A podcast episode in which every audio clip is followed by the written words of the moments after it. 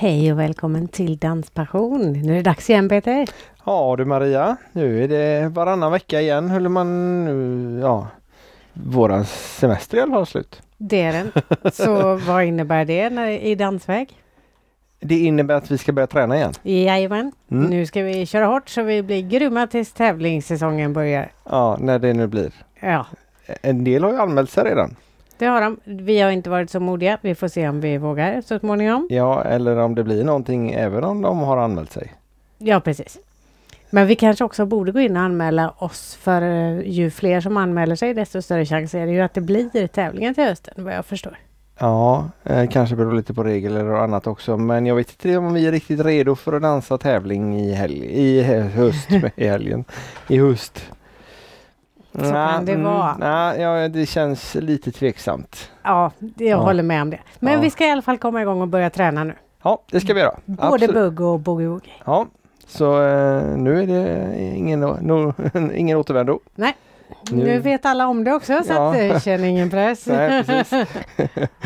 Så att Daniel Leverborn drillar oss i buggen och Claes och Ann-Kathrin Wärström i boogie-woogie. Ja. Mm, ska bli spännande. Mycket spännande. Mm. Det ska bli jättekul att komma igång och dansa igen. Ja, det ska det. Verkligen, absolut. Vi har ju mest latat oss och fiskat och varit ute med båten. Och... ja, tittat på sälar och solat och badat och blivit lite modigare på båtvägen. Ja, precis. Det är inte illa det. Nej, men nu kan vi till och med lägga till. Och... till och med det. Ja. Provat flera gånger. Ja, då. Nej, det går bra nu. Ja, och sen har vi faktiskt poddat sen sist också. Ja, det har vi gjort. 2 stycken på en dag. Precis. Mm. Det är inte så ofta numera. Nej, men vi kör hårt när vi väl gör det. Jajamän, så är det. Och ett av avsnitten kommer vi att släppa ikväll. Ja, och då är det Joakim Agerskov ifrån Helsingborg som var här uppe och hälsade på oss. Och han är ju då en evenemangsansvarig på Grevie Park och evenemang i Grevie Parken. Ja, i Skåne. Precis. Typ Båstad. En stor metropol med 788 invånare. Men skitstor anläggning i Grevie Parken. Massa grejer håller de på med där. Som ni får höra mer om i avsnittet. Precis. Och dessutom så är han ju krönikör i tidningen Får jag lov. Precis, så en del prat om tidningen Får jag lov blir det också. Mm. Men ska vi försöka hålla oss nu från att börja prata om vad vi pratar om i avsnittet? Ja, det tycker jag vi gör. Så gör vi så att vi startar upp avsnittet med en gång. Det gör vi. Och så säger vi varsågoda och så... och fortsätt njut av värmen. Ja. Idag hade vi 30 grader på jobbet. Så att ute, inte inne. Det funkar avsnittet än så länge. Mm. Men snart kommer regnet. Och så hoppas jag att vi syns på dansgolven snart. Ja. Inte riktigt ännu kanske. Men... nej, vi får se vad reglerna säger. Jajamän. Men ha en trevlig lyssning i alla fall. Precis. Ha det gott. Hej då. Hej hej.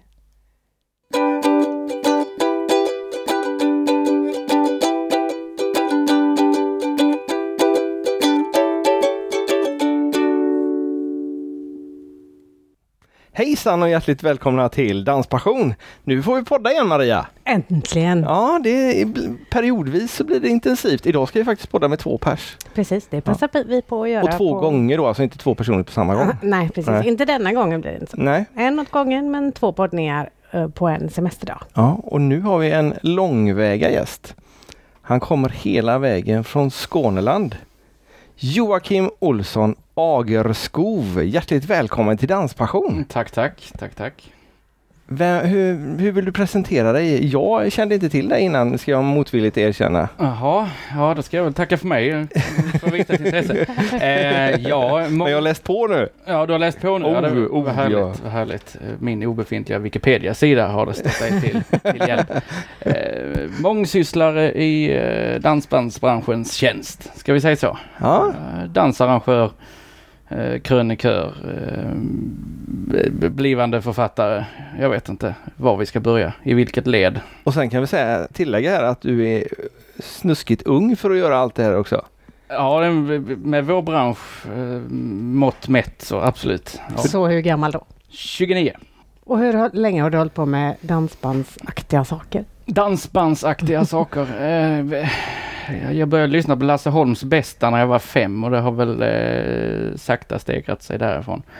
Men som dansarrangör eller evenemangsansvarig för Grevie Parken då i Båstad kommun har jag varit i drygt 2,5 år. Men ja, när börjar man syssla med dansband? Och majoriteten av de som sysslar med dansband arbetar ju inte med det, tjänar inga pengar på det, utan de dansar och lyssnar på dansmusik. Och det har jag väl gjort i stort sett hela mitt liv. Inte dansat, men lyssnat. Men varför inte dansat? Jättebra fråga. Jag tror att grundanledningen är att jag är alldeles för mycket en ensam spelare möjligtvis. Och lite sådär pinsamt rädd för att ta mig för någonting som jag inte är bra på, tror jag. Men nu kan jag väl hjälpligt ta mig runt ett dansgolv. Ofta. Du dansar lite nu? Ja, lite. Ja, absolut. Betoning på lite. Ja, oftast med min fest med viskan i öronet framåt ungefär. Ja. Ja. Ja, hon dansar i alla fall. Hon dansar, absolut. Men det är väl ganska så vanligt i vår bransch att arrangörer och musiker inte dansar, tror jag. Ja, jag har fått det intrycket. Ja, i alla fall musiker. Ja, arrangörer har vi inte träffat så många. Alltså. Nej, vi har inte diskuterat om de dansar. För de brukar ha fullt upp när vi träffar dem i övrigt. Ja.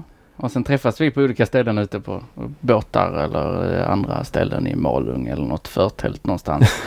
Och då blir det väldigt lite dans. Ja, just det.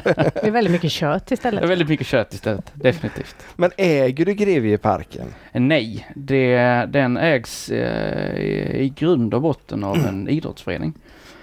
Sen finns där en bygdegårdsförening inblandat i det här.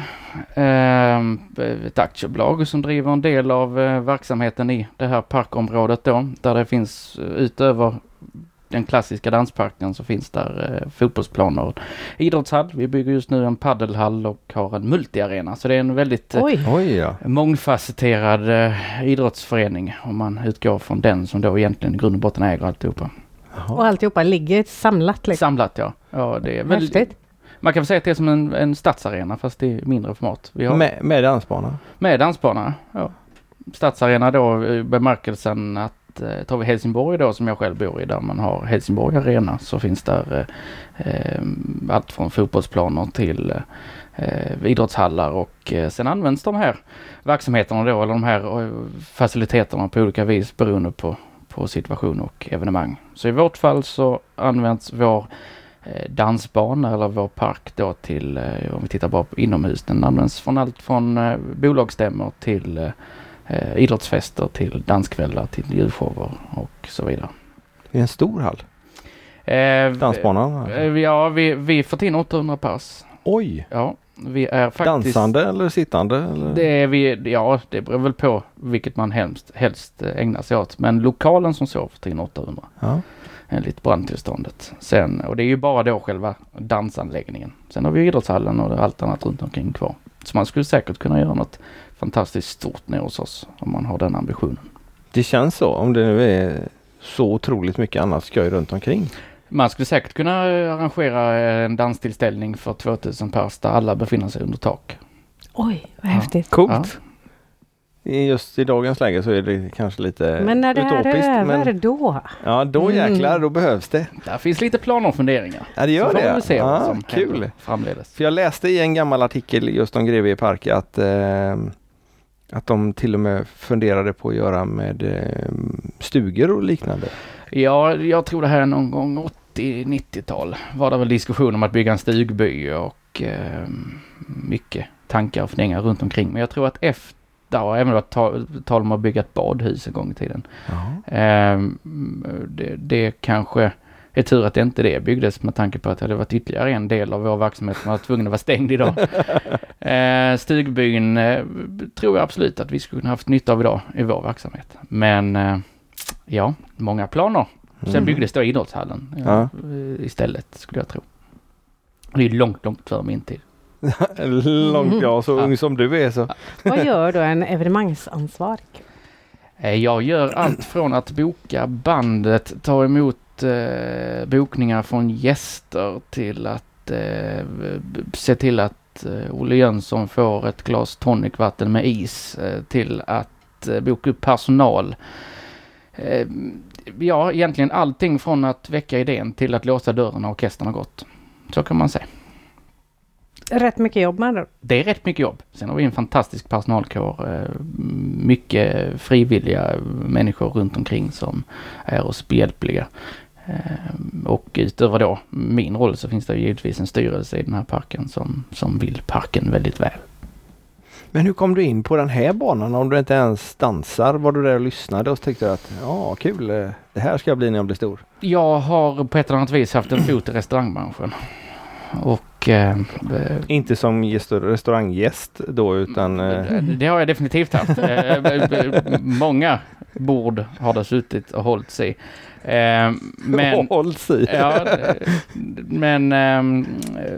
Jag jobbade som sagt inom restaurangbranschen och jag hade en kollega som tyckte att vad fan, häng med ner och jobba i Grevie Parken en kväll. Och jag var ju absolut inte på den nivån att jag hoppade in i olika sammanhang på det viset, utan det var mest, jaha, vad händer där då? Varför ska jag dit? Lasse Stefans spelar, brukar vara jäkla kul kvällar att jobba. Hon tog mig på Lasse Stefans ungefär, och sen tog jag på en vid skjorta och stod barn den kvällen. Och där träffade jag, om jag inte missminner helt galet, så träffade jag styrelseordförande för parken. Ja, det var den kvällen, mycket riktigt. Så yppade väl på något vis att här skulle man kunna hitta på många spännande kul saker. Och på den vägen är det. Jag kom i kontakt med den dåvarande evenemangsansvarig med anledning av mina tankar och idéer, och han i sin tur informerade mig om att han var på väg att sluta. Och då berättade jag för honom att jag var intresserad av hans jobb. Och skickade ett långt och synnerligen uppmuntrande mejl om mig själv till den här evenemangsansvarige, som i sin tur tog med styrelsen. Och på den vägen är det. Och detta är då 2-3 år sedan? Ja. Tiden går snabbt, men däromkring. Ja. Men vad tänkte du då när du stod i baren och tänkte, vad ska man göra här för någonting? Ja, för det första tänkte jag, satan vad Lasse Stefan spelar högt. Men i nästa skede så, alltså, om man tar det så här, det är fantastiskt att ute på landsbygden i Sverige finns Båstad, lilla Båstad kommun. Att det finns en anläggning som för det första får ta 800 pers i en sammanslutning. Där det finns en relativt nybyggd scen, dubbla barer, biljettlucka och foyer och liksom hela midvippen. Är det riktigt restaurangkök också? Som riktigt man kan restaurangkök, mat, absolut. All mat lagas på plats när vi har våra evenemang. Att det här finns är fantastiskt. Att det inte är nedlagt är än mer fantastiskt, för det är ju så många anläggningar som ute i landet som är det, eller som har blivit loppisar eller vad de nu har blivit, istället för att just vara en parkanläggning. Och jag har väl alltid känt lite grann för det här. Mina föräldrar har dragit land och rike runt på konserter, och vi har varit ute mycket med husvagn under min uppväxt. Och där ser man väldigt mycket av det här ute i Sverige. Den typiska svenska kulturen på sitt sätt. För att svara på frågan, fan vad skoj man skulle kunna ha här ungefär. Det var vad jag tänkte, och utifrån det har jag börjat ha kul där. Ja. Så enkelt är det. Så enkelt är det. Ett väldigt långt svar på en väldigt kort fråga. Tyck något och gör något. Vad sa du? Tyck något och gör något. Tyck något och gör något, ja. Åk inte bara hem och tänka att det här skulle kunna vara kul, utan gör det istället. Och så har jag då den fantastiska lyckan att det finns en styrelse som tänkte att vi låter grabben hållas. Absolut, här har du ett anställningsavtal. Vi får väl se vad du kan, ungefär. Ja. Och vad har du hunnit med i parken hittills? Just nu hinner vi inte med någonting alls egentligen. Men vi började, mitt första evenemang var en kväll med Emil Assergård. En kille från Norrland som sjunger halvsnuskiga låtar och står på utan bara den, och då ramlade in 350-400 pers första kvällen, vilket var fantastiskt kul. Sen fick jag ju då arva en spelplan över hösten från min företrädare, där det var ett par band bokat, Donnez och Sannex tror jag, och sen var även våren därefter arv, då hade vi Lasse Stefans och Var det inte fler spelningar? Nej, det var vad det var helt enkelt. Och det var ju skitkul med de här danskvällarna, och känna att det här står vi på ordentligt. Vi hade en julshow också där 2 kvällar. Och då känner jag att den här tynande tillvaron kan man inte fortsätta leva i, utan vi måste verkligen satsa framåt. Så vi utökade med 2 danskvällar extra i höstas. Vi utökade julshowen med en kväll Vi har haft en rad privatevenemang runt omkring. Och sen våren nu som skulle vara 2020 då. Det var fulltecknad. Det var 6 danskvällar, 2 party i parken. Som då är partykvällar. Där vi den ena kvällen skulle ha Perikles och den andra kvällen en lokal duo som heter Thomas och Thomas. Och så, sen fortsatte den här andan. Så vi skulle ju öppet i stort sett varannan helg kan man säga. Vilket kanske som ren restaurang inte låter så mycket. Men utifrån vårt perspektiv där vi sällan håller ett evenemang med under 350 gäster. Så blir det rätt så mycket folk som har passerat dörren när vi stänger på till midsommar. Men det har ju inte blivit av. Nej. Utan vi har istället fått satsa på det mitt första riktiga år som då var 2019. Eller vi satsade där och det gav mer smak. Nu hoppas vi att vi ska kunna ta det ytterligare ett steg. Sen har vi en höst här som ligger i pipelinen som vi dessvärre inte ser så ljust på. Men som speglar våren. Men vi får väl se vad vi kan göra och om vi kan styra om någonting av det vi har planerat till att kanske vara någonting annat. Kan en danskväll bli sittande istället? Det är möjligt. Bara de släpper på restriktionerna. Ja, för 50 gäster är det svårt att få betalt för. Det är svårt att få betalt för. Vi kommer faktiskt att köra om våra julshower till julfester istället. Där man kan abonnera istället med vår husdyr Thomas och Thomas då. För sina 49 bästa kompisar. Eller kollegor. Så att man ändå kan ta ut inom restriktioner. Så att säga. Vi kommer köra lite pubkvällar bland annat med countrykillen Martin Nilsson och lite sådär. Va? Ja, så det är ändå lite aktivitet. Ja, det måste det vara. Vi kan inte lägga oss ner och dö bara för att det är där 5 500 andra som har gjort i landet och då måste inte vi efterfölja. Nej. Vad är din vision liksom? Om allting återgår till vanligt och du får drömma, hur ser parkens framtid ut? Jag sa som så här, för att vi har just diskuterat det här både inom styrelsen och med gäster och branschkollegor. Vad gör man med ett sånt här ställe? Jag hade ambitionen ett tag om att vi skulle satsa på konferenser och bygga om delar av lokalerna och ha det som vår måndag till fredag verksamhet och sen köra några danskvällar om året och ta lite skoj då och där. Men nu är det ju faktiskt så att det här stället är byggt för dans. Det är byggt för att ta in 800 pers som ska komma på en danskväll. På 70-talet var det de 1000 pers som dansade varje söndag. Och då kanske vi ska gå tillbaka till grundsysslan.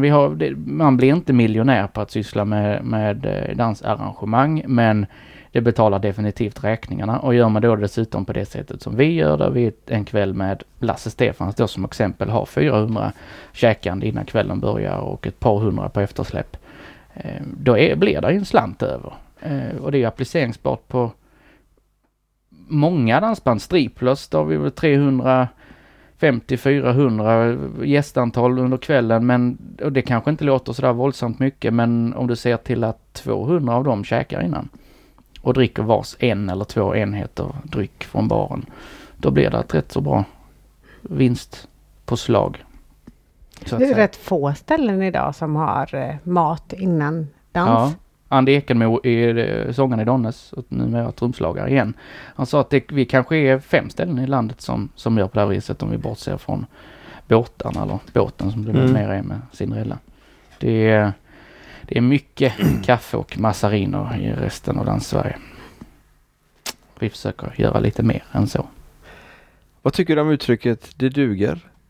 Ja, du läste en krönika. Jajamän. Eller som jag brukar säga, orden det dyger följs ofta av till de jävlarna som ska ha det. Och det har jag hört så många gånger under mina få år i den här branschen att det står mig en bra bit upp över hals och huvud. Det är väl ingen annan bransch som resonerar på det viset, men tydligen gör man det i Dans-Sverige. Bland arrangörer främst. Förklara mer. Om du tar en traditionell danskväll, utan att på något vis hänga ut någon här, så brukar de ta sin början med en kopp kaffe i bästa fall innan bandet börjar spela. Oavsett vem de är. Jag kan ta exempel att jag har varit på en Donnez-dans där det var på det viset hos en annan arrangör. Då börjar man den där koppen kaffe och sen börjar orkestern spela. Sen blir det paus och då bjuder arrangören på kaffe och så kan man köpa en plastad massarin i baren för 15-20 spänn. I bästa fall kan du få en starköl, men starksprit det är nästan lika förbjudet som att inta det i kyrkan, känns det som. Sen spelar orkestern vidare, och sen lägger arrangören nyckeln på sängkanten och så säger han, ni grabbar, ni låser när ni går. Och så ser det ut i stora delar av Dans-Sverige. Och det är för mig helt obegripligt. Tar vi Donnez då som exempel, vilket är ett fantastiskt bra exempel utifrån buss och ljud och ljus och scen och hur det här nu liksom verkligen approachen de har när de kliver ut, så motsvarar den ju verkligen inte kaffe och massarin, även om det är varken fel på kaffe eller massarin, men om du inte har det i samma lokal som den här orkestern så blir det en skev bild, kan jag tycka. Jag kan tycka att de gästerna ska ha möjligheten, eller ska ges möjligheten att komma och inta en bit mat innan. Nu senast, nu hade Lasse Stefans som var sista dansen i våras. Då serverar vi ryggbiff. För 395 spänn så får du dans 4 timmar. Ryggbiff, snygga servetter på bordet och tända ljus och kandelabrar och lite i det stycket. För det är ju det som jag kan tycka är en... Var det 395 för både mat och inträde? Det är hela middevippen. Det tyckte jag var bra pris. Ja, verkligen. Och jag skulle gärna säga att de var 495 istället. Men det skriks lite grann ut i Dans-Sverige för att det här är någonting som man kanske inte får på så många andra ställen. Vilket gör att när vi tar 495 så är det folk ser på annonsen eller i annonsen. Ja. Medan ett traditionellt dansställe inom situationstecken då kanske tar 180. Det är det, ja, de i Grevie tar 495, det kostar bara 180 på ställe X eller Y, va? Men kan vi på något vis få upp den här statusen i branschen igen, så kan jag hoppas och tro att fler tar ut. Vi har gäster hos oss som tar ut för att deras vänner tar ut, inte för att de tvunget är dansare själva, men för att det blir en hel kväll. Du kommer ner till parken och får en bra bit mat och kan ta dig, ställa dig in en flaska vin på bordet och ha en fantastiskt trevlig kväll. Sen kan du dansa den där 4 glas vin-dansen om du vill det, men du kan också bara sitta och lyssna och köta med vänner runt bordet. För ni har runt dansbanan så har ni så att man kan sitta och titta när man dansar också. Absolut. Vi möblerar aldrig med bord på dansgolvet. Nej. Utan vi möblerar runt dansbanan. Och då får vi in nästan 500 sittande. Bortsett. Det är ju väldigt tacksamt både som åskådare och som dansare. Resultatet blir till exempel på Lasse Stefans då att vi får inte den här stående publiken som många gånger finns på deras spelningar. För att de kan faktiskt titta vid ett bord och hålla i det bäst de vill. Och dricka en öl samtidigt. Du ser ju de flesta kanske bättre också än om man står och knör. Ja, absolut. Absolut. Kul. Men just vad begreppet duger beträffas så kan jag tycka att det måste vi definitivt ta ur oss. Och istället fråga oss, gör vi tillräckligt? Ja, för de förtjänar ju liksom, dansarna och banden förtjänar ju en bra mottagning och en bra upplevelse då. Det är det du vill komma åt. Det är absolut det jag vill komma åt. Ja. Att vi ska ha en helhet som är inte bara just det duger, utan att vi verkligen får banden känna att hit vill vi komma igen och spela. Och att orkester, eller att publiken känner att den här servicen, det är verkligen det vi eftersträvar, för det är det du får om du åker Cinderella. Jag åkte Cinderella förra våren, måste det ha varit, på Dansbandsveckan. Det måste ha varit så att Sannex spelade på fredagen, så var det jag. Och sen tog vi hem ett gäng fort som bara den ner till Skåne och gick på dans på kvällen. Behöver inte benämna band eller ställe. Men den världsomseglingen som gjordes på de 50 milen från Stockholm ner till Skåne, sett till dansställe, det är ju enormt. Det är helt otroligt att vi inte väljer att spegla båtarna mer ut på land. Vilket jag också nämner om min krönika. Har ni provat att ha kurser på dagen och sen dans? För så gillar ju vi att ha det. Att man dels lär känna folk på dagen genom att gå kurs tillsammans. Och det behöver inte vara en lång kurs, utan det är bara någon timme eller sådär. Det funkar ju. Eller också hela dagen och sen käka god mat tillsammans och sen dansa. Då blir det verkligen en happening liksom. Det blir en helg på ett helt annat sätt än det skulle kunna bli. Det är inget grepp jag har provat, men det har nämnts i förbifarten bland mycket annat. Ja. Absolut. Bland mycket annat. Ja. Det är ett grepp som jag absolut tror borde bli vanligare. Ja, vi gillar ju det där när det ger lite extra i kontakt, att man faktiskt pratar med folk ordentligt också. Inte bara liksom säger hej och dansar, utan att man hinner prata utan att göra det under tiden man dansar, för det kan ju vara lite knivigt. Ja. I synnerhet när vi, då var vi i Stockholm, så det är ju, vi kände ju inte så många där. Nej. Det var bara två eller någonting vi kände, och sen fick man ju, då visste man ju att ja, men de här har ju, för en som är lite blyg och inte vill bjuda upp eller vågar bjuda upp, då är det lättare att bjuda upp någon som man har pratat med lite tidigare. Ja, det ger klart ett förnyat självförtroende, man ska säga, ett starkt självförtroende att göra det innan, för då har ju inte du tappat de där greppen möjligtvis. Nej, precis. Men du dansar själv, sa du, lite grann i alla fall. Det är till absoluta husbehov, brukar jag skråla högt och dansa samtidigt. Då kan ni själv anta i vilket, eller förstå vilket tillstånd det oftast görs. Ja. Och din fästmö dansar mer än vad du gör? Eller? Hon dansar definitivt mer med andra än hon dansar med mig. Aha, okay. Jag undrar varför. Ja. Det brukar blir de ganska sent på kvällen som hon rockar med mig. Okay. Men då, har du någon dans?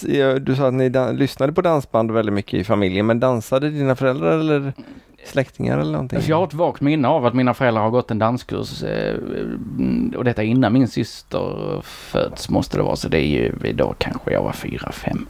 Men det är väl lite grann så att min pappa tycker att det där är hissmusik och ingenting han sätter på hemma vid, utan det är mest Kim Larsson och Magnus Uggla, vilket gör att mamma fick nog hålla tillbaks lite grann det där, men skulle det städas så lyssnades på Lasse Holms bästa högt.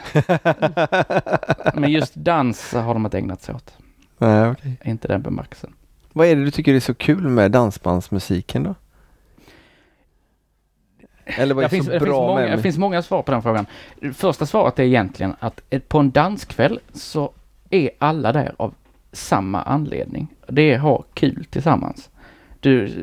Och har du lite dålig sinnesstämning när du åker hemifrån, så blir du ju i regel väldigt glad när du kommer ut på ett ställe där det finns 450 andra väldigt glada människor. Konstigt vore ju annars. Sen tycker jag hela grejen, hela känslan runt omkring just dansband och dansmusik, som Dansbandsveckan i Malung, det är ju vad blir det? 7 kvällar.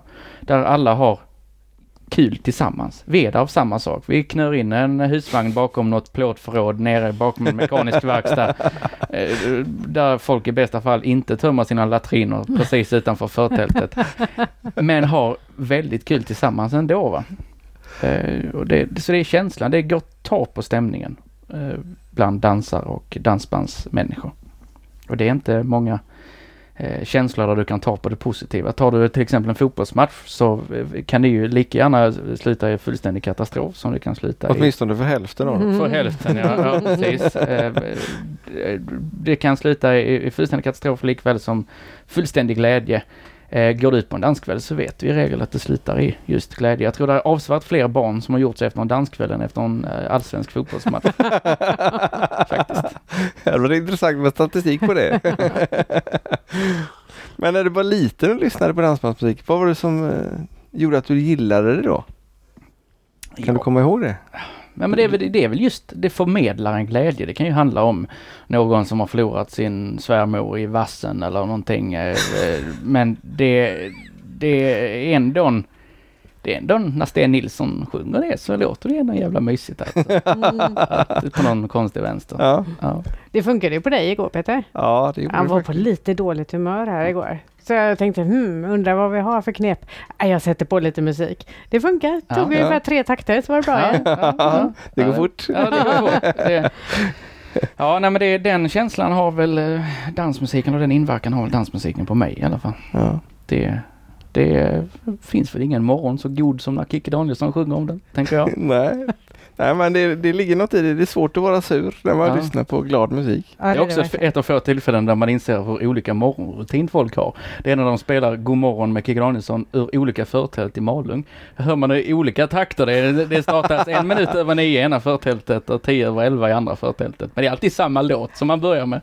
Det tycker jag är kul. Det har jag inte tänkt. Nej, det har jag. Kan vara lokalt där vi bor. Ja, men så kan det vara. Så kan det vara. Det är ju campingar överallt i Malung. Visst. Så att, just då. Men hur ser läget ut för en nu med Grevie Parken och alla planer som du har? De är ju skrinlagda tills vidare, kan man säga. Är det helt dött just nu? Ja och nej. Våren började väldigt bra. Just att vi hade den här fantastiska spelplanen framför oss och trodde stenhårt på den här. Sen börjar vi känna av lite grann. Donnez hade sitt 20-årsproblem 7 mars tror jag. Då var jag på det på Ekebo. Och vi skulle ha Perikles lördagen efter i det konceptet som vi då kallar Party i parken. Där vi kör en partykväll 22-02. Är det utan dans utan det bara party och mat? Ja, nej det är ingen käk. Utan det är ingen käk. Då serverar vi käk i flytande form. Flytande form, ja. Visst, och visst friterad form också ur kafeterian så att säga. Men där i den veckan händer någonting. Vi börjar förstå att det här blir en pandemi av det. Eller att det ska slå mycket hårdare än vad vi trodde att det skulle göra. Och på tisdagen och onsdagen kommer restriktionerna om 500 eller färre personer per evenemang. Fortsättningen blir att jag har en dialog med Deles Tornart då som bokar Perikles och som i sin tur har en dialog med Pex i Perikles, och vi kommer fram till att vi kör inte, för vi tror inte att det kommer komma något folk. Och då börjar man boka om. Vad kan vi göra här då? Då tittar vi på ett datum för Perikles i juni, för vi sa att det här par veckor eller i allra högsta grad 3 månader. Det är vad det här kommer att ta. Men när vi kommer så pass långt så fram i våren så bokas allting av och flyttas fram. Så nu har vi mycket av det vi hade under våren, det har vi lyckats flytta fram till hösten, och nu är det förverkligen av det som skulle vara aktuellt. Men det ser inte heller ut att bli av. Men vår förhoppning är att restriktionerna på 250 eller 50 pers blir 200-250 åtminstone. För då skulle vi kunna göra om de här traditionella danskvällarna då till sittande föreställningar istället. Och då kan det bära sig? Då kan det bära sig. Kan vi ta en slant för det där? Claes bubbel av något slag när man kommer en sittande 2-rätters 2 timmars talkshow med bandet, där låt säga att ett förslag till upplägg är att jag presenterar bandet, de spelar 6-7 låtar, sen har vi en liten myshörna, en soffa där vi sitter ner och pratar, de berättar om sina tokigaste minnen och vad de tror om framtiden och så vidare. Och sen spelar de, så totalt under 2 timmars show så skulle det i så fall vara 1,5 timmes musik med 1,5 timme på mitten. Så den totala showtiden skulle vara 2 timmar, men 2,5 skulle speltiden vara så att säga, eller vad man ska säga. Och då har du möjligheten att sprida ut borden lite mer också? Absolut. Och tar vi in ett maxantal på 250 så har vi goda spridningsmöjligheter. Och då menar inte jag spridning av corona utan spridning av gäster. Och så skulle man kunna kalla det här något i stil med, istället för i afton dans så i afton distans eller någonting annat. I stil med det. Verksamheten kommer till Göteborg. Ja, precis. Jag körde igenom och blev smittad direkt. Ja, det är bra. Gött. Ja, men det låter ju som en bra plan i alla fall du har. Ja, det framförallt. Är banden redo att hoppa in så snabbt? Jag kan svara från de flesta. Är det, så som spelplanen ligger är Sannex, Striplus, Grönvalls, Donnez, och har vi lite flax så kan vi klämma in Lasse Stefans på det här också. Och det är ju band som tillåter det här så att säga, eller vars publik tillåter att de inte spelar 4 timmar. Jag tror det har varit värre att göra det med regelrätta modern band, om man nu ska ta till det begreppet, som Casanovas och Blender. Jag tror kanske att det inte finns fullt så mycket historia att berätta. Men det ska låta vara osagt. Det kanske funkar för dem också. Deras livestreams har fungerat alldeles ypperligt. Så varför skulle inte det funka? Sittande. Jag tar tillbaka det och hävdar motsatsen. Jag tror det är appliceringsbart på alla dansband. Ja, men jag tror nog nästan det faktiskt. Casanova hade ju haft någon spelning. Sittande utomhus. Ja, utomhus. Ja, någon spelning. Man fick de hade spritt ut filtar och så hade de en föreställning där. Och jag såg Kalinas här, var de nu vill, ska samlas in. Det är svårt att bedöma om det är rockabilly eller modernt eller ett traditionellt dansband. Det är bra i alla fall. Ja, det är bra är det definitivt. Väldigt, väldigt bra. De har, ska vi köra någonstans här i, om det var i Västra Götaland någonstans. Ja, Falköping tror jag. Ja, så var det. Ja. Mm. Dubbla föreställningar, 50 på varje. Mm. Den första sålde ju ut direkt som smör i solsken. Mm. Så det är väldigt skoj. Det är ett uppdämt behov också. Ja, ja. Och så är det ju skillnad. Det är ju jättekul att lyssna på nya låtar som släpps på Spotify. Men det är ju ändå publikkontakt och dansbandskontakt man får. Liksom. Även om man inte dansar så får man ju möjlighet att titta med. Ja, vi var ju på Cinderella på Dansbandsveckan till sjöss nu i senast. Och då hade ju Arvingarna en förkortad show på sitt jubileums... Jag vet inte hur länge de hållit på, men det är 30 år nästan. Och 30 år är det. Ja. Och jag tänkte att det här kommer ju inte bli något kul liksom, att sitta och titta på. Men det var ju hur bra som helst. Ja, de grabbarna vet ju dessutom hur man showar loss. Jo men absolut, men för mig är ju Arvingarna fortfarande Arvingarna på 90-talet. Ja, när jag dansade till dem. Ja. Men de är ju ett väldigt bra showband nu och det tror jag att det skulle kunna funka bra med många av dansbanden också. Det tror jag definitivt. Framförallt är ju det unika med dansbanden kontra många andra. Det är många andra musiker överlag, tänker jag, att danspubliken kan i stort sett hela repertoaren. Ja. Nästan till skillnad från dansbandsmusikerna själva, för ibland är det så. Man har ju hört önskningar som kommer fram, den har inte vi spelat på 14 år, men skulle de då gräva upp något partiatur någonstans så skulle publiken kunna låta alltså. Och det är fantastiskt att det finns en sån kärlek från publiken till dansbanden. Och det finns ju många gamla låtar, särskilt om man tittar på som vi hade Striplers här då, som har hållit på i 60 år.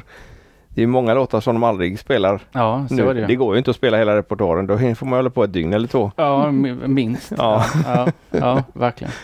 Spelar du själv något instrument? Nej.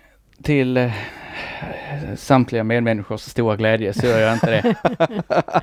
Nej, verkligen inte. Min sambo då, hon är skolad konsertpianist. Oh. Så hon står för det här. Hon klarar av bägge eras behov. Hon står definitivt för båda delar.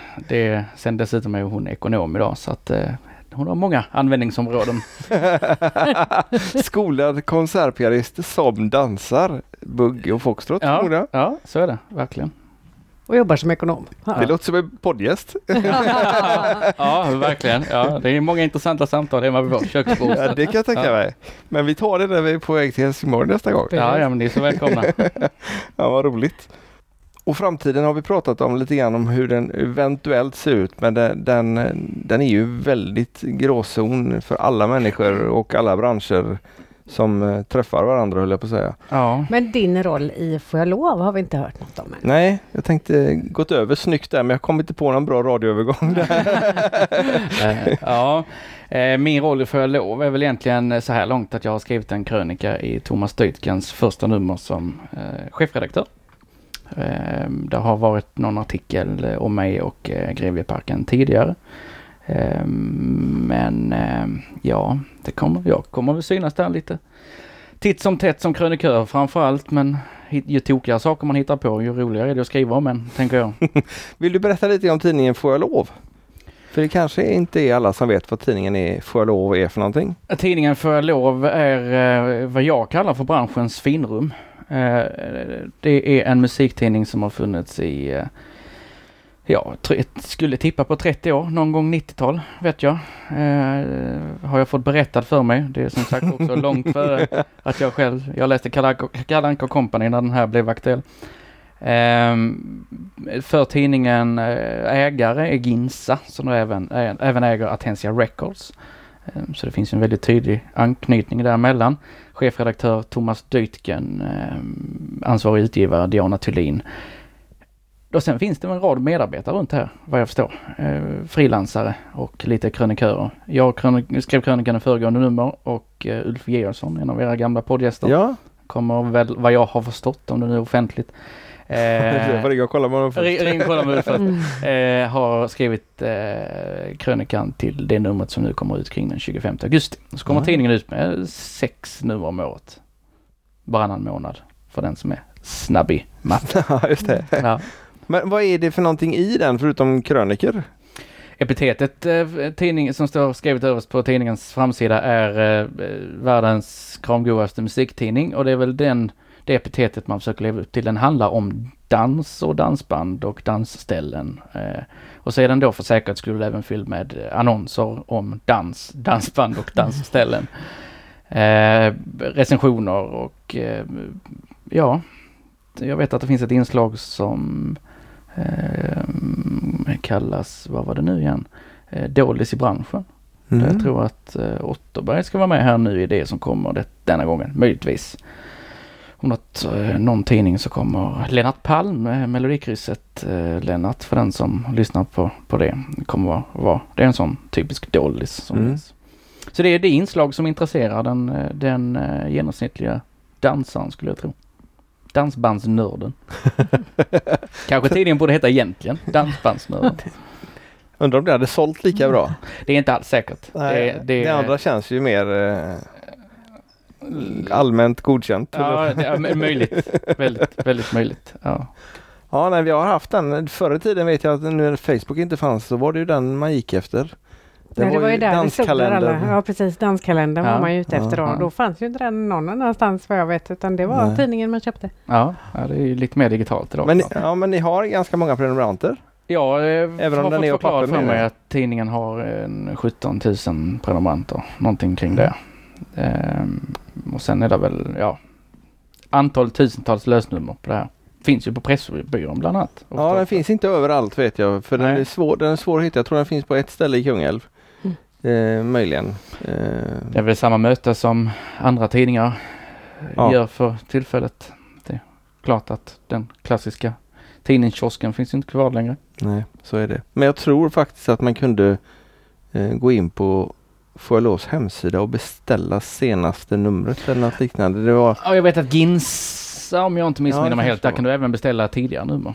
Jaha. För det är ju intressant med den generella Får jag lov-läsaren, det är att den får hem tidningen, läser den från pärm till pärm och sätter den sedan i en plastficka i en annan pärm och sätter in den i sin bokhylla och spar på tidningen.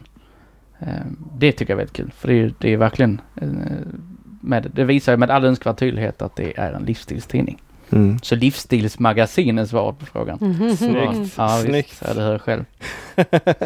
Det låter som en sån här designtidning som man lägger på vardagsrumsbordet. Liksom. Ja. Men det brukar vara en ganska snygg framsida. Ja, det brukar absolut. Ja, Sandra Estberg på senaste. Jaha, så det det blir ännu vackrare. Ja. Mm. Vi kanske skulle börja prenumerera på den igen. Säg inte till någon att vi inte gör det. Jag vet att den finns på Readly också. Eller men fanns i alla fall. Det gör den. Absolut. Så den fanns i digital form där. Men jag hade den prenumerationen ett tag. Men jag tyckte att det blev för litet i telefonen att läsa. Ja, men då kan man köpa en iPad på det. Ja, det kan vi. Den diskussionen har vi haft under hela dagen idag. Så att jag kan ju avslöja att det är avsevärt billigare att teckna en prenumeration på förloven och köpa en iPad. Så jag tycker men man kan ha en iPad till så mycket mer. Ja, det kan man ju definitivt ha. Men man kan slå ihjäl flugor med den andra. Ja, vi ska inte göra med iPaden. Nej, en gång går nog bra.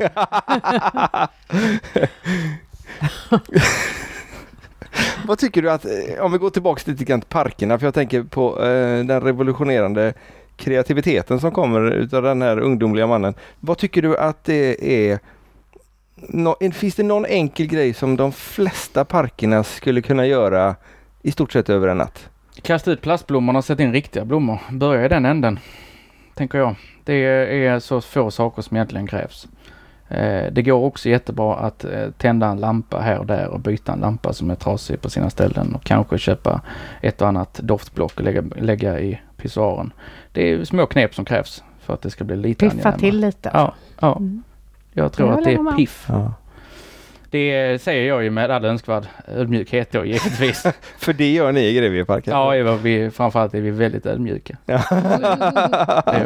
Nej, jag kan förstå utan att kasta skit på någon på så vis att om du är verksam i en bransch som rent ekonomiskt kanske inte är så då väldigt lukrativ, som då dansarrangörerna lever i. Och att det dessutom görs med ideella krafter, vilket görs på, jag skulle tro, majoriteten av dansställena runt om i landet.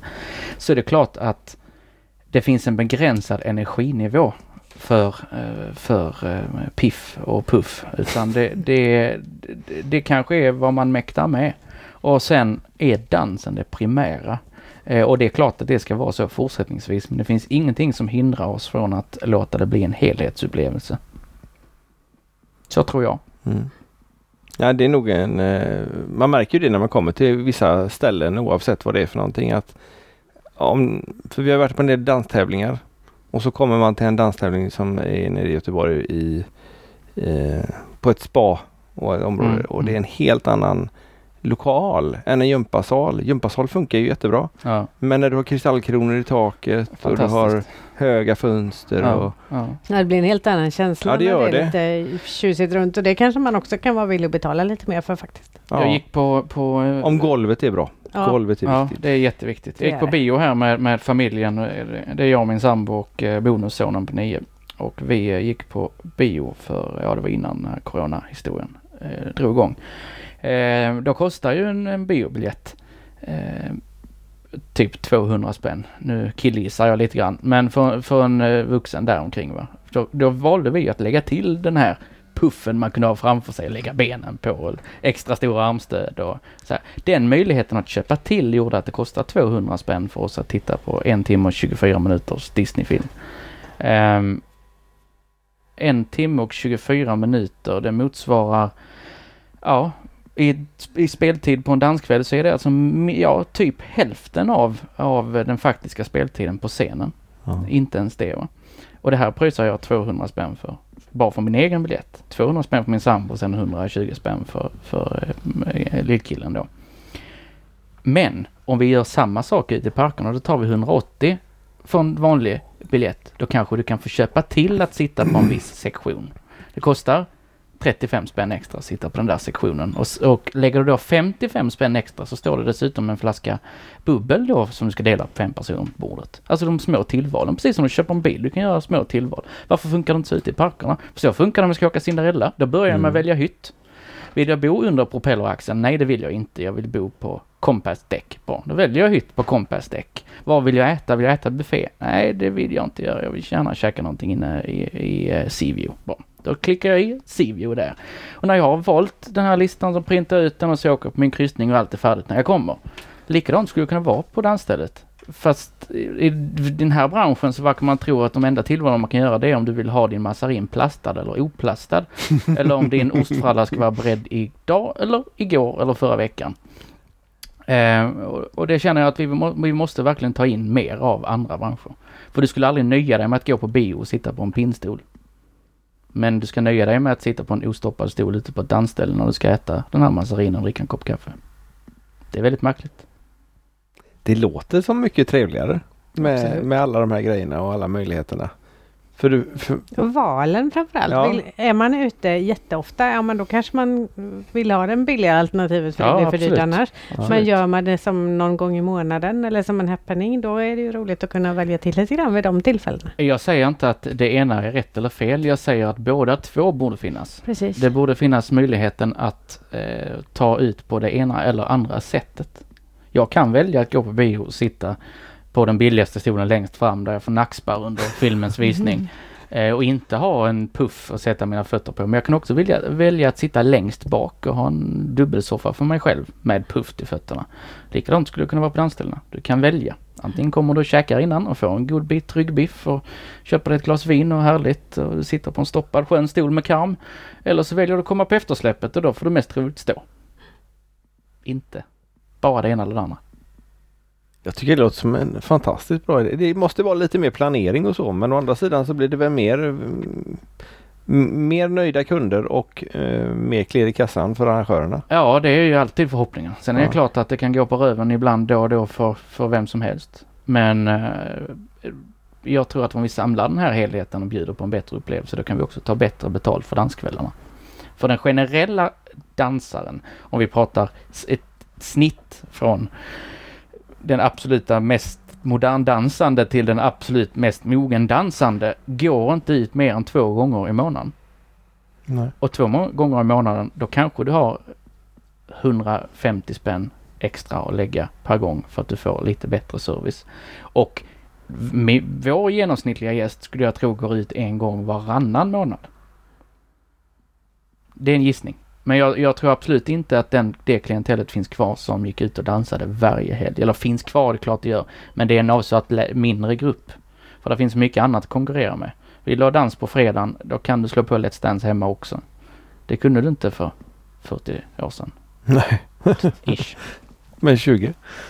Men 15 eller vad är det? De har hållit på. Ja, det är något sånt. Men jag tänkte på det. När ni planerar era band och liknande, kollar ni av med andra arrangörer i närheten, eller är det bokningsbolaget som säger att nej, men det är inte så bra om de kommer till er den helgen för att då spelar band Y i grannkommunen och de är ungefär samma kundkrets? Det finns 2 svar på den frågan. Det första svaret är att det beror på vilken bokare du pratar med. Jag kan tycka så här, jag informerar alltid bokningsbolagen om vilka spelningar jag har, även om det är, eller vi har, även om det är så att det är ett band från ett annat bolag. För det är inte bra om Striplers står i Grevie Parken och Lars Kristers står i Halmstad 4 mil ifrån. Även om det skiljer sig i publiken så är det fortfarande kanske 150 personer som skulle kunna tänka sig åka på båda spelningarna. Mm. Så det är inte bra för någon om det är på det viset. Likadant Sundsparlan då i Helsingborg som vi har 6 mil till cirka. Det är inte så bra om de har kört en modern torsdag med Sannex och Sannex i sen står hos oss på fredagen. Det är inte heller bra.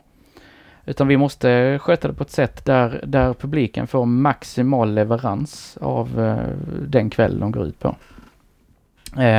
Där finns olika människor som är olika bra på det här. Men jag tycker att generellt sett så löser vi det ihop med produktionsbolagen på ett sätt som gör att det inte krockar. Det är inte ofta det krockar i alla fall. Det är inte ofta det krockar. Sen är det klart att det sker krockar. Mm. Absolut. Mm. Men det är inte ofta. Vi har upplevt ibland att när vi väl har möjlighet att gå ut och dansa, nej men då är det inte dans någonstans i närheten. Och sen när vi har fullt upp, nej men då är det dans överallt. Ja. Ja. Det tycker jag är taskigt. Ja, visst är det. Ja. Lagen om alls jävlighet. Ja, men lite så. Murphys lag. Nej, men men kör ni några non-stop-danser? Vi har egentligen bara gjort det i ett sammanhang under min tid. Vi har ett lokalt band som heter Bomix, gänggrabbar som träffas i en stuga på en tomt eller i något garage och lirar ihop då och då. Som spelar mogen dansmusik och gör det med den äran, och tillsammans med Striplers har de fått äran att spela non-stop, för jag tycker det är jätteviktigt att vi plockar in de här mindre banden och ger dem chansen. Sen skulle vi gjort vi skulle gjort en dansfest för mindre band eller med mindre band här sista helgen i augusti. Den är som av förklarliga skäl blev den väldigt inställd. Vi haft väldigt, väldigt inställd. Maximalt inställd skulle man kunna säga. Då det var 3 mindre band, eller där det största bandet var Voice, och de får väl ändå klassificerat som ett lite mindre band. Inte heltidsband. Och dessutom har de lagt om till en väldigt intressant inriktning här med Voice 2.0. Och 2 mindre band då, om man ska säga så. Där vi skulle köra en härlig non-stop som skulle pågå i 5-6 timmar någonting. Med 3 band? Ja, med 3 band. Kul. Ja, men det blev ju som sagt förskjutet. Väldigt avbokat. Ja. Ja. Men det är någonting som idéerna finns kvar? Idén finns kvar, absolut. Ja. Sen får vi ju se vad finns det kvar av vår bransch när vi kommer ut på andra sidan. Och vad vågar danspubliken? Det kan ju lika väl vara så att danspubliken tar ett steg tillbaka. Det vet vi inte. Det skulle förvåna mig faktiskt, men man kanske hittar andra vanor under tiden. Det kan ju vara så. Jag tänker primärt på de här äldre dansarna som mer har mogenstuket. Nu ska jag tillägga att jag har väldigt svårt för begreppen modernt och moget, för jag tycker att spelar du dansmusik är du ett dansband. Men sen finns det olika inriktningar, så det kanske snarare är så att du är ett dansband som spelar mer moget eller mer modernt. Modern band och mogen band är svårt för. Mm. Men de här dansbanden då, eller dansorkestrarna som spelar lite mer moget, och de som spelar lite övermoget rent av, de har ju en lite äldre publik och den kanske är mer restriktiv med att komma ut. Jag vet inte. Vi får se. Allt är en gissningslek. Och hur många band som överlever. Men en del kommer ju faktiskt nya nu också. Ja. Jättekul. Källes precis kom här i veckan. Ja. Ja. Det är lite kaxigt tycker jag. Det är lite kaxigt. Lite oväntat. Ja, ja. Men kul. Ja. Ja, men det ligger nog i linje med Kjells personlighet och var lite oväntat och kul. Ja, jag firat midsommar ihop och jag kan säga det var både oväntat och kul. Ja, tyvärr borde de i Motala, annars hade jag gärna försökt vara där i podden. Ja. Det har varit intressant, ett helt nytt, eller ja, de är ju inte nya musikerna, de har ju många års erfarenhet. Så att, ja, det är ett väldigt rutinerat gäng. Ja. Ja. Så det ska bli väldigt spännande att se vad som kommer. Ja, precis. Hur tycker du att dansarna ska bidra till dansbandsk eller danskulturen för att det ska gå framåt? För att det ska utvecklas, inte bara duga? Framförallt så, och det här pratar vi mycket om med vår styrelseordförande Lennart Johansson, han påminner ofta om det här att dansarna måste börja gå ut på de mindre banden. Man måste ge nya band chansen. För så fortsätter vi att bara snurra runt de här 6-7 stora banden som finns idag, så har vi väldigt skralt med dansband om 10 år. Mm. Lasse Stefans grabbarna där är över 60. Ska inte svära kyrkan, men det vill jag minnas att de flesta är. Henke möjligtvis är ju inte det. Men i övrigt är de det. Där finns fler som följer på här som är stora band. Flamingokvintet spelar inte mer än 30-40 jobb om året vad jag förstår, men det är många som bara tar ut till dem eller band i samma genre. Orkestrarna som då spelar modern musik har sin publik så att säga då. Casanovas, Blender, Sannex, finns det väl några till, men de är inte heller så många. Danspubliken måste ta ut på fler och mindre band. För vi kan inte bara snurra runt det på de här få. Danspubliken måste ge banden en chans att visa upp sig. Och det gäller ju självklart arrangörerna också. Mm. Men framförallt måste dansarna välja. Men vågar arrangörerna anlita mindre kända band? För deras kostnader blir ju lika mycket även om publiken inte kommer. Ja, eller kan man lösa någon betal? Fast det blir det inte, för att det är avsevärt lägre gage på mindre band. Ja. Tar du ett band som Voice, ska vi inte prata siffror, men de kostar ju inte som Donnez. Nej. Även om det finns en tydlig likhet. Mm. Så med den inriktning man har valt idag. Mm. Jag tror dessutom att Donna har producerat Dit vindarna bär, som var det senaste släppet. Men, eller donifierat som jag brukar säga. Man måste ta ut på de här andra banden för att ge dem chansen. Och arrangörerna måste stoppa in dem i sammanhang där man tror på dem. Vi stoppar in Bomix mot en nätbetalning ihop med Striplers. Det skulle man kunna göra på fler ställen. Mm. Absolut. Och en kväll i juni för att ta exempel. Det är bara de stora banden. Ja. Tänk om en kväll i juni Den som är Ullared la sig platt på magen och sa att här har vi de här 4 stora banden och jumbon, vet ni vem det är? Det är det här bandet och de får spela mellan band X och band Y. Mm. Tänker för den scenplatsen. Det hade nog en del gjort gratis. Det tror jag definitivt. Jag har blivit erbjuden säkert ett 10-tal gratisspelningar av mindre band. Aha. För att de vill komma ut och spela. Vad känner du då? Eller vad tänker du då? Måste ha någonting att paketera in det i först. Ja. Vi kan inte spela det bara för spelandets skull. Nej. Utan det måste finnas ett sammanhang. Det är ingen idé att göra bara en spelning med dem? Det tror jag inte, nej. Inte sprunget ur det vi pratade om precis. Att danspubliken tar ut på de större banden. Sen är det ju region från region också såklart. Det spelar roll också? Det gör det säkert.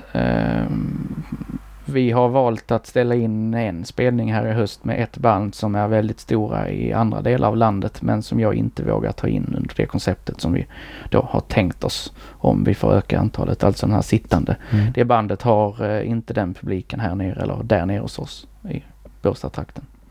Så det är säkert region från region. Spännande. Ja. Det spelar. Nyfiken man blir det. Ja. Mm. Vi kan ta det med mikrofonen i avsteg. Men apropå andra grejer som du har att göra nu. Du snackar om att du är författare också. Det är väl oerhört förmätet. Vill bli då? Jobbar bli, eller, på att bli. Ja, det är inte just epitetet författare eller att skriva författare i CV som är ändamålet, utan jag har haft rätt mycket med Striplers att göra och träffat dem i olika sammanhang, både Muleskin och Band, alltså originaluppsättningen av Striplers med Hjärt Längstrand, Björn Lundqvist och tvillingarna Håkan och Göran Liljeblad, och då även av förklarliga anledningar träffat nuvarande Striplers i olika sammanhang. Var även uppe nu och smygtittade på Bingorotto, fast det inte var någon publiksändning. Ja, lite kulisserna där. Det är väldigt, väldigt bra. Det bandet har där inte... Deras skiva är väldigt, väldigt bra. Mycket bra. Fantastiskt bra. Mm. Bästa Striplus-plattan på många år. Mm. Och då har en av de andra plattorna varit riktigt bra. Riktigt bra. Till min stora förvåning så har det visat sig att det skrivs väldigt lite dansbandsbiografier. Ah. Vilket jag tycker är jättemärkligt, för att danspubliken köper ju allt om det har med deras band att göra. Dessutom så är det en fantastisk musikhistoria att berätta. Det är få musiker eller musikaliska grupper som har varit aktiva i så många år som våra svenska dansband har varit, för att dansband är ju någonting du kan ta över, ärva eller köpa loss, som med Striplers fall där Kenny och Kjetil då äger bandet. Dessutom så har de lärt sig någonting längs vägen av att spela med Håkan och Göran bland annat. De har lärt sig någonting om Striplers och fått äran att ta över det här. Och sprunget ur just att det skrivs så få dansbandsbiografier, så satt jag hemma på kammaren. Nej, det är inte helt sant. Jag satt i bilen på väg någonstans ifrån till någon annanstans och precis när jag skulle köra över Hallandsåsen så ringer jag, köra söderut då, över Hallandsåsen så ringer jag till Björn Lundqvist. Har det skrivits en biografi om Striplers? Nej, det har det inte. Då gör vi det. Åh, jävla bra idé, sa han. Och på den vägen är det lite grann. Frågan ställdes runt till bandet, för det var jätteviktigt att både gamla gänget och nya gänget är med på det här. Att Kenny och Kjetil är med på det här som äger varumärket Striplus idag. Att det finns en tro när man snackar runt med lyssnare och dansare att man vill läsa den här boken. Det visade sig att det fanns ett väldigt intresse av det. Thomas Dötken gav ut en bok om Lasse Stefans här för några år sedan på Bonniers förlag. Gammal kärlek rostar aldrig, som sagt, om Lasse Stefans. Den finns inte att få tag på idag, den är slutsåld. Så. Jag har fått goda äran att låna en bok av Thomas, av 2 exemplarna kvar. För det går inte att få tag på boken. Och den kommer inte tryckas i nyupplaga? Det har inte jag frågat. Det får vara Dötkens egna bekymmer. Ja. Men och med det facit i hand så tycker jag att då börjar vi den änden där det ska börja se. Ja. Vilket band intresserar mig mest och har ett stort publikt genomslag? Striplers. Då börjar vi där. Så nu har jag börjat på något vis spåna upp en plan för den här boken. Det har ritats ner en plan då helt enkelt för hur saker och ting ska gå tillväga. Det ska sittas ner med en rad pratglada människor där de berättar om resan från King River Rockers till Striplus idag. Och förhoppningen är att det här författas under hösten och kan komma ut någon gång våren 2021. Möjligtvis. Är det du som ska skriva det? Ja, det är ju, jag pratar sällan så här långt om andras projekt, utan det är bara mina egna. Jag pratar så mycket om. Fast det kan ju vara ens eget projekt fast man har någon spetskrivare. Ja, så sett. Så. Ja, jag kommer att skriva den här boken. Sen pratade jag med den fantastiska fotografen Tommy Holland om dem som bor i Lerum, som har fotograferat varenda dansband som finns. Många andra grupper har han också fotograferat för den sakens skull. Men Tommy har ju då bilder från 76 och framåt i stort sett på Striplus. Så Tommy ska vara med på ett hörn i det här. Framförallt bistå med sin enorma bildbank och kunskap och kontaktnät. Spännande. Jättespännande. Och ni som vill veta lite mer om Striplers, vi har 2 avsnitt inspelade för att vi pratade så länge så vi fick dela upp det. Jag skulle ha en telefonkonferens här med Kenny och Kjetil för ett tag sedan. Jag sa att beräknad tid 30 till 45 minuter någonting. Men jag insåg redan innan att jag fick liksom starta den lite tidigare och avsluta den lite senare, för de har väldigt mycket att berätta. Ja. Det är fantastisk historia om Striplers. Det är verkligen en tjock bok. Det riskerar det verkligen att bli. Ja, det blir en tjock bok. Eller del 1 och del 2 där också. Ja, möjligtvis. Nej, jag tror att vi ska satsa på en renodlad biografi som inte blir tungläst, utan en feel-good-bok kanske ett coffee table-format som kan ligga framme och som man verkligen kan känna på och bläddra i. Där ser vi fram emot. Mm, absolut. Och då är det ju rätt område här nu. Ja, det är verkligen. Strax om Kungälv. Ja. Mm. Ja, det har inte aviserat för någon av varken dåtida eller nutida striplers att jag är här. För i så fall så skulle jag inte ha tid att vara här, skulle jag tro. Ja, det befinner sig Bjarne på Gotland när det här spelas in. Så ja, skulle det vara det som gör att man skulle kunna berätta. Men Kenny, Kjetil, Håkan och Göran och... Ja, de är ju här i närheten. Hjärt är väl också i närheten. Längstrand. Ja. Ja. Nej, det är en fantastisk musikhistoria att berätta. Som börjar på det vis och fortfarande inte avslutats. Spännande. Ja. Mycket spännande. Jag ser fram emot att höra just banden berätta om... Tänk att sitta med Björn Lundqvist, Hjärt Längstrand, Tvillingarna. Varsågod och börja berätta. 1900. Det började 1958. Och du får nog ha något att spela in med också. Det tror jag definitivt. För hinna anteckna så pass blir det svårt. Ja. Och sen gör samma sak med nuvarande striplers. Och människor runt om de här bokar som jobbar. Men du, vi har en lösning. Vi har ju våra poddanläggningar. Då gör vi poddavsnitt. Så vi kan vi göra en ljudbok av det? Ja, det. Tänk en live. Tänk en ljudbok med 7-8 olika uppläsare. Det är ju fantastiskt. Ja, men det är en bra grej. Det blir liksom noveller kan man säga. Ja, det ja, med olika instick. Nå, inte fan var det så. Det är skitkul att lyssna på sånt. Ja. Ja, vi kan ta det efteråt där. Absolut. Vad har du för tidsplan på det här projektet då?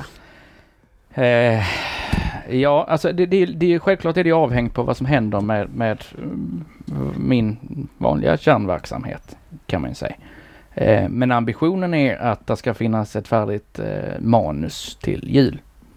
Ja, det var snart det. Ja. Men det kan väl skjutas på. Så det är nästan... Jag sa inte vilken jul som du hörde. Nej. Annars är det nästan en förutsättning att fast det inte blir släppt på så mycket av... Han sa våren 21 också att det skulle vara... Förhoppningsvis kan... Ja, vi får se. Så att jul, det får nog bli denna julen då. Det kan man hoppas på. Men har du något vanligt jobb också eller? Nej. Det är väl det här som är ett vanligt jobb då. Ja, men jag tänkte något jobb utöver nu när det här inte händer så mycket i Grevie Parken och... Nej, vi har ju en viss kringverksamhet kring parken fortfarande. Det är att vi ombesörjer med personal till de här olika verksamheterna vi har. Ja, okej. Jag är inblandad i lite projekt som kommer ske någon gång under våren 2021 som då inte är boken utan som är andra typer av evenemang plus då den här boken i sin tur. Mm. Så men boken kommer gå via Grevie Park? Nej, den kommer att ges ut i ett annat forum kan man säga. Ja. Det, utan att säga för mycket. Ja. Men hur kommer det sig att du är duktig på att skriva också? Det är ju ganska olikt liksom, evenemangsansvarig och att skriva krönika och skriva och 29-åring. Bok och, ja, precis. Alltså, det har väl alltid intresserat mig.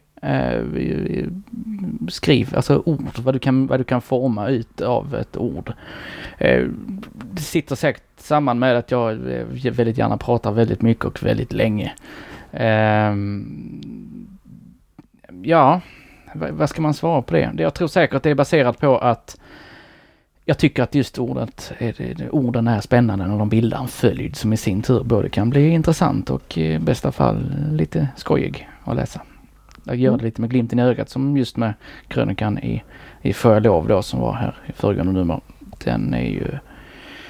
Den har en allvarsam underton men den är skriven tycker jag själv i alla fall på ett halvskojigt sätt. Lite rappt och roligt tycker vi också. Ja, och lite tankeväckande. Ja, det är ju grundförutsättningen. Man kan inte bara skriva för att det är kul. Det får man ju hålla på med serieteckningar. Även mejlet till oss var ganska långt faktiskt. Det var sådär så Peter sa att vi har fått ett mejl. Har vi fått mejl? Ja, men läs upp det då. Nej, det går inte. Det är alldeles för långt. Du får läsa själv. Ja, men då ska jag ju få fram rätt... Tonfall och rätt, liksom, det brukar gå ganska bra, men det var ett långt och trevligt mejl så att... Ja, jag har ju en god vän och kollega då i Thomas Dötken som lider av samma sjukdom. Det kan bli väldigt intressanta meningsutbyten. Långa sms. Ja, där har vi väl lyckats korta ner det till att... Men det är inte det att det inte är många ord. Det är att vi tar bort punkter, kommatecken och utropstecken. Så att man liksom får köpa sig ett par tecken. Nej, men det är väldigt kul. Det är roligt att ha någonting att berätta. Sen att inte alla tycker det är så kul det jag berättar, det får ju vara deras problem. Ja, ja. Men det är ju en annan femma. Ja. Det är ju sanningen. Ja, ja, ja precis. Det... Men du och Dötken, jobbar ni ihop med någonting annat eller är det bara Får jag lov? Det finns Får jag lov-anknutna projekt. Ja, okej. Så kan man säga. Ingenting du vill avslöja? Det är ingenting jag bör avslöja. Nej. Inget du bör avslöja? Nej, men det är dansrelaterat? Det är definitivt dansrelaterat. Ja. Ja. Det ser vi fram emot. Men det kan ju bero på corona-skräppet också. Då. Ja. Så att, vi får se. Mycket spännande att se fram emot. Mycket spännande att se fram emot när det här är över. Och även om det inte går över på ett tag så har vi bok och annat. Ja, boken ser, ja, den lär väl bli ändå. Så att. Ja, det hoppas jag. Ja. Hoppas att det är någon som kan förbärma sig över denna ensamma pöjks memoarer, höll jag på säga. Men skrivna ord. Ja. Nej, jag tycker det är jätteviktigt att berätta den här historien om dansband och att den någonstans tecknas ner. Det är det unika med...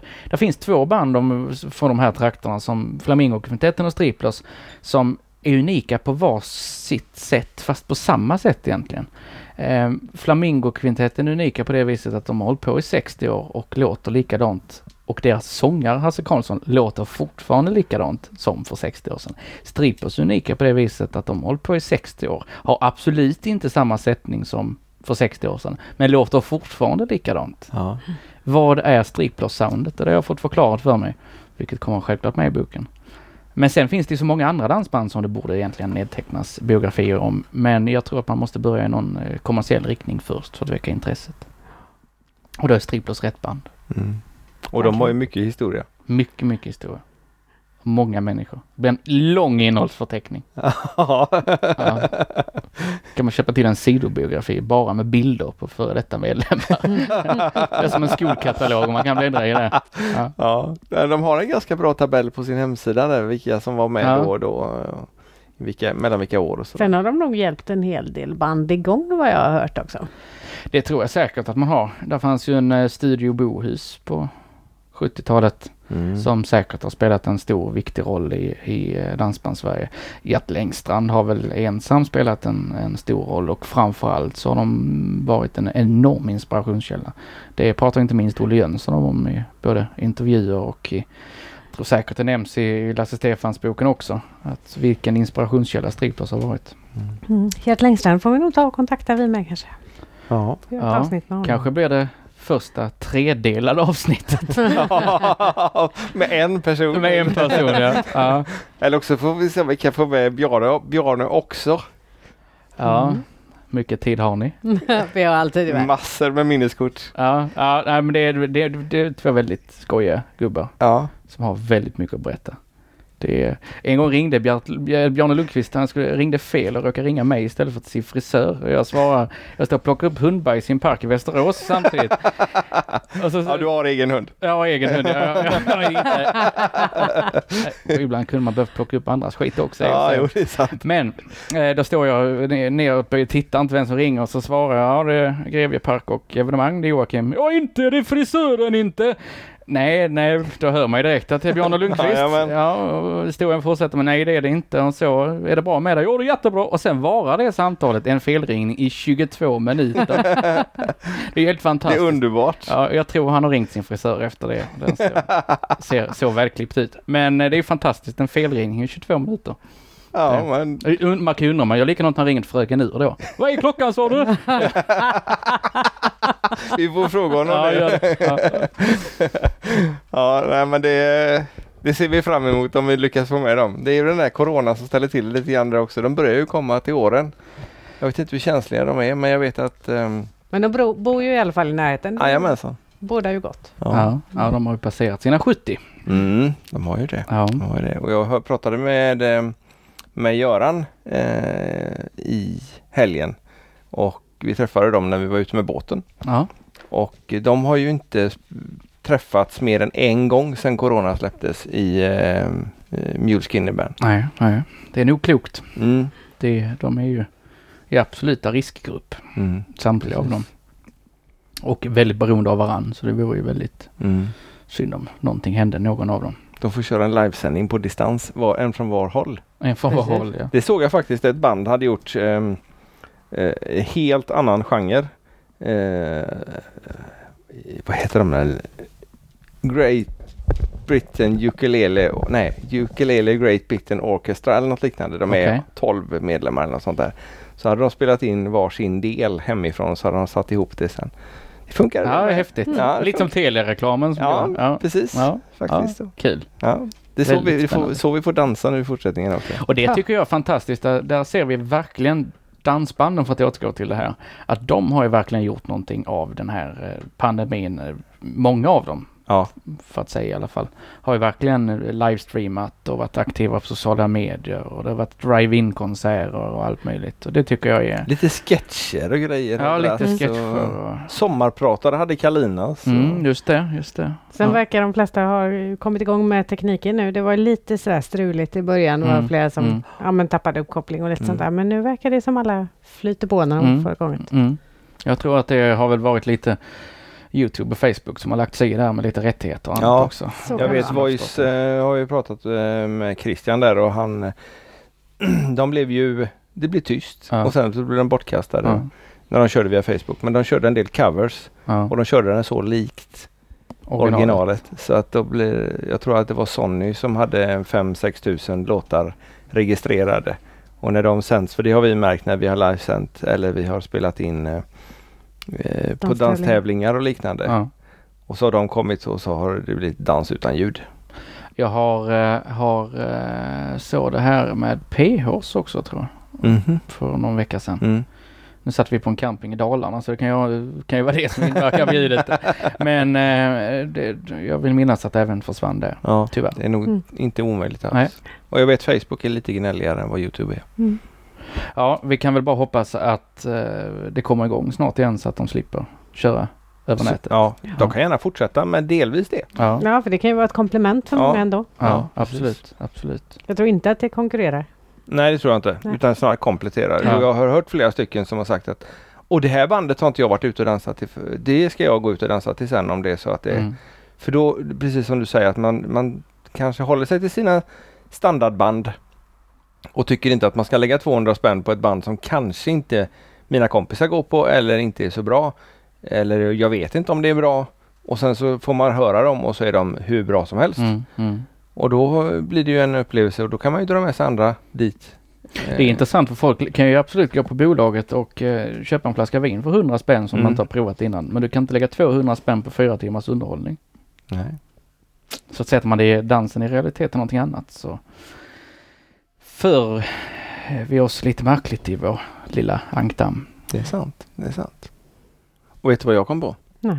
Att vi inte ställt standardfrågan. Det har jag kommit på för länge sedan. Tagit fram kameran här också. Så att och min telefon har jag inte med mig, så jag hoppas att du filmar bra. Ja, men då får jag nog knö mig lite mer in till dig. Då får du titta på dig. Ja, absolut. Du kan ju få ställa den då. Ska jag ställa den? Ja. Okej. Jag tror att du vet vad den är, och förhoppningsvis våra lyssnare också. Men vad innebär danspassion för dig?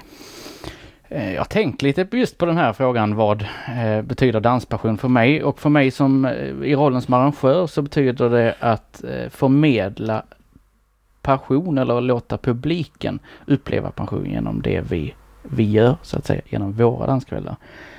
Danspassion, det kan ju också delas in i 2 olika ord. Dans, så ska ni sätta band till och göra det till dansbandspassion istället, som kanske är rimligare för någon som inte dansar så mycket.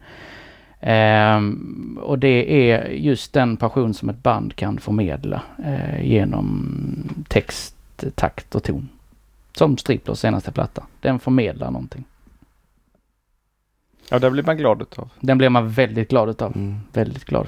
Och det tycker jag att vi måste...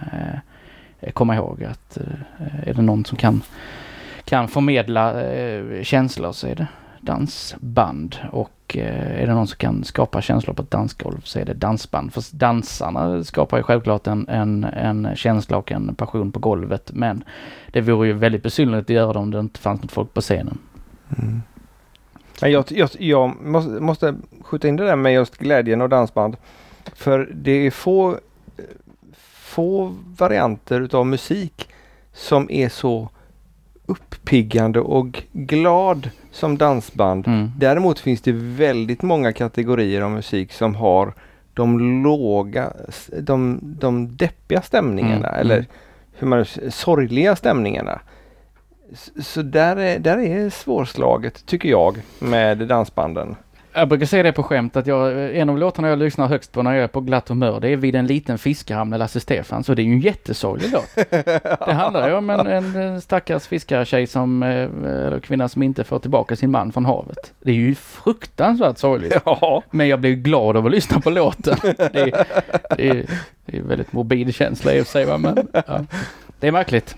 Ja, nej, just den kanske jag inte blir så pigg och glad utav, men det finns ju många andra så att...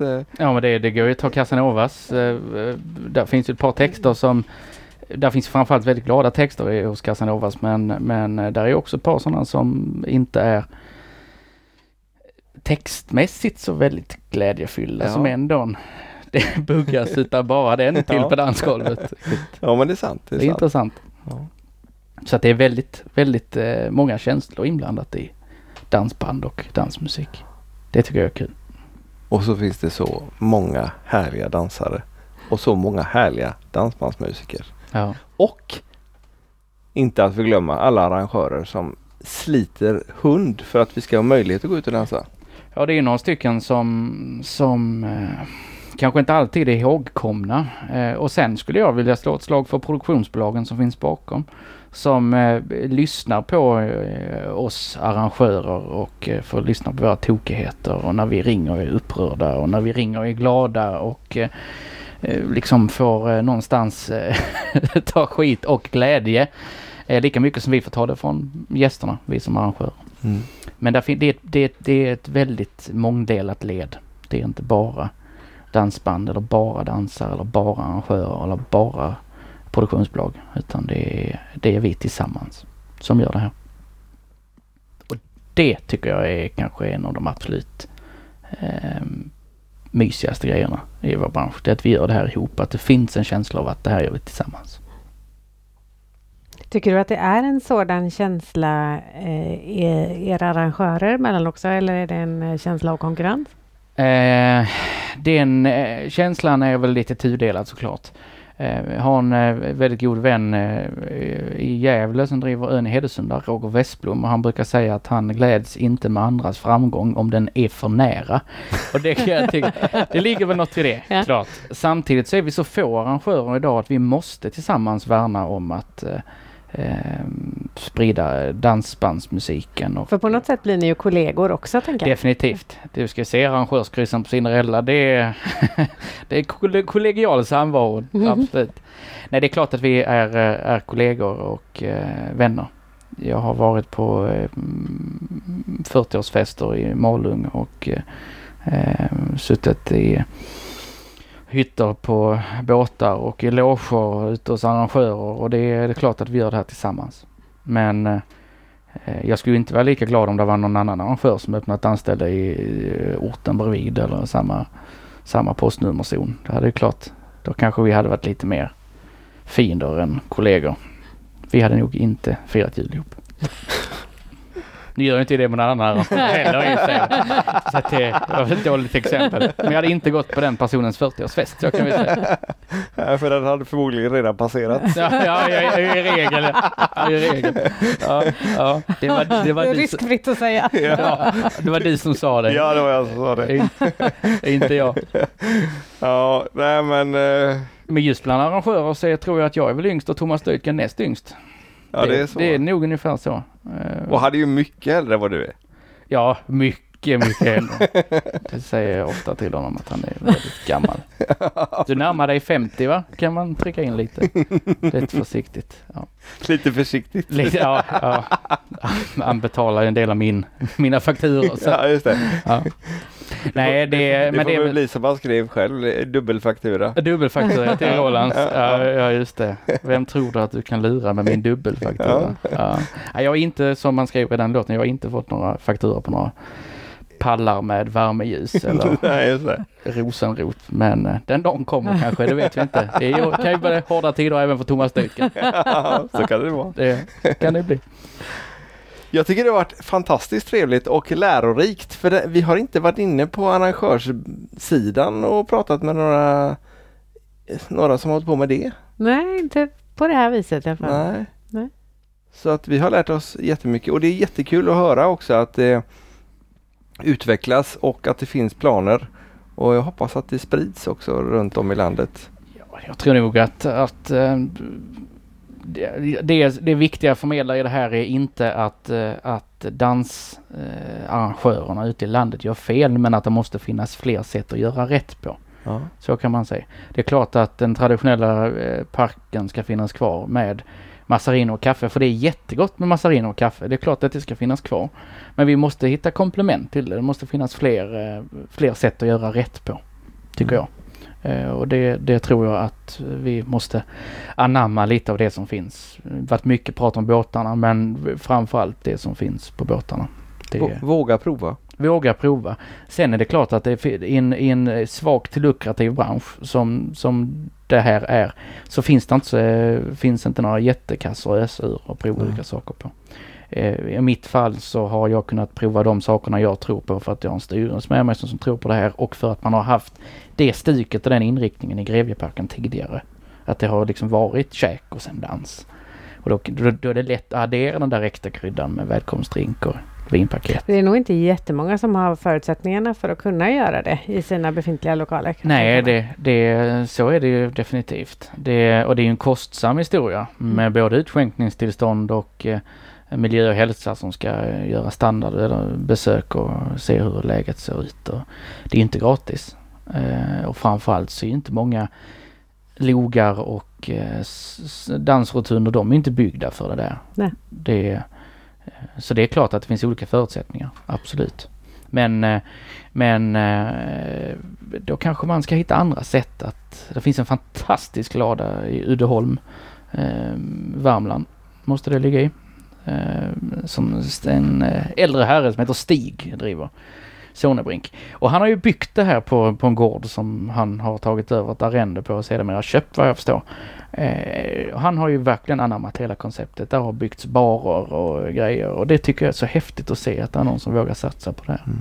Det behövs. Vi behöver mer för att dansbandsbranschen ska överleva, för den genomsnittliga dansaren är inte purung. Nej.